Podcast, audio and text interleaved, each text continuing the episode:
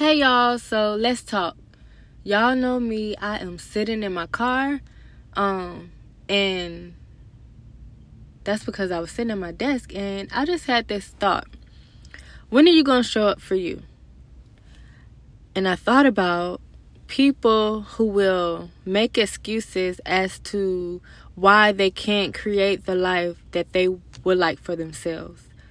Usually, we don't do the things necessary to do so, right? We'll love the hell out of a person.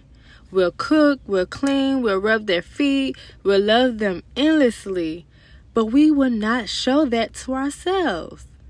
We'll go through mountains and cross rivers and seas to ensure that other people's dreams or their goals or their happiness is met. But no, we will not show up for ourselves in the same regard. Honey, you can't have excuses and have results as well.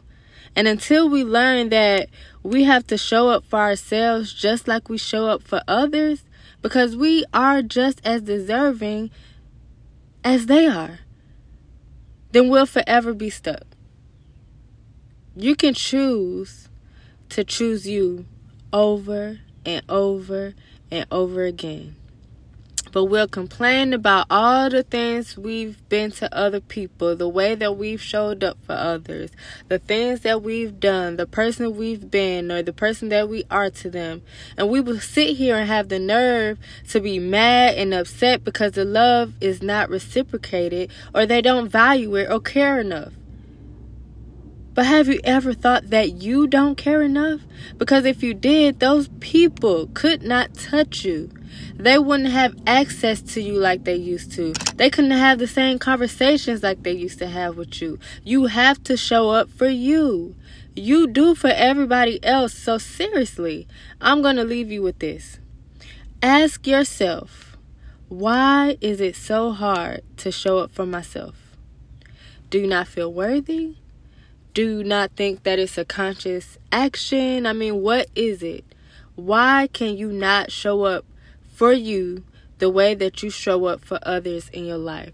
Why can you not do the things and give yourself the things that you give to others? You're there for others. Are you there for yourself?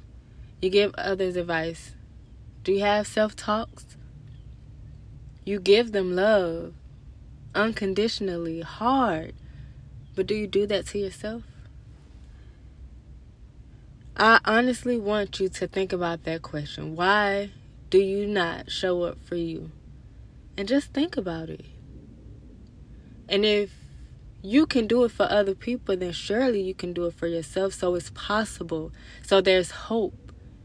Never lose that because you have the ability to do so. You just have to stop giving it to people who do not have the ability to receive it the way that you show it, the way that you give it. And not even that, you just have to learn to give it to yourself first. And when you do, you learn to create boundaries and sustain them because boundaries are easy to create. The hardest part with boundaries are sustaining them, managing them, keeping them. You'll learn to do that you'll learn that people can't treat you any kind of way. Yeah, it may suck. Yeah, it may hurt. But guess what? You know that you are deserving of a whole lot more.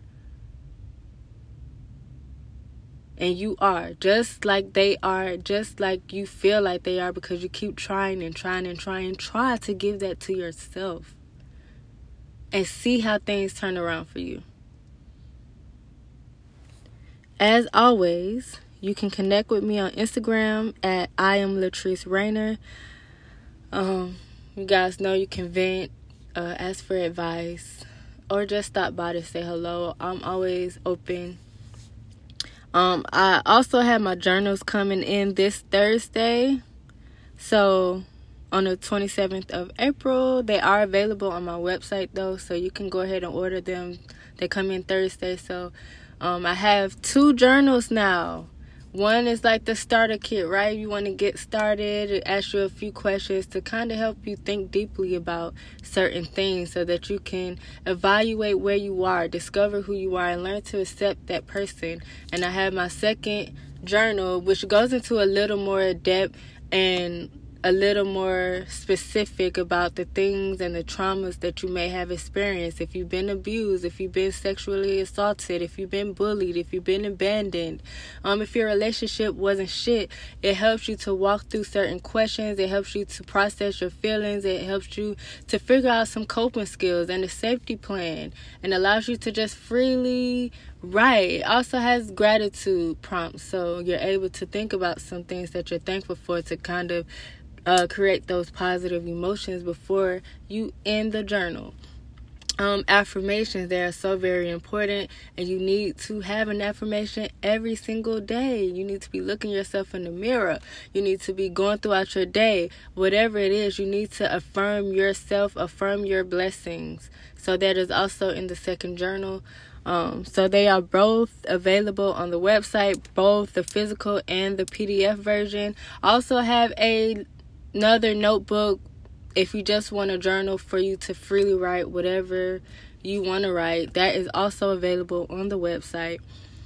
And one last thing i created a group on telegram if you ladies would like to join the link is on my website as well. It's just a group um, for us to just come together um, a safe space um, to get advice to get tips to get encouragement to just be around like minded women who have who are truly on the same journey as you are and somehow we can come together and lift each other up so that we can get through this journey together.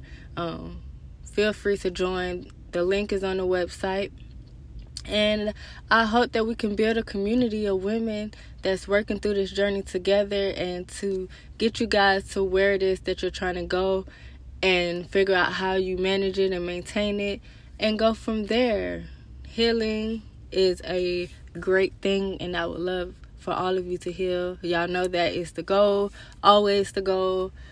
Um, so yeah, don't be shy when you join. You know, let's talk. See you guys on the next episode.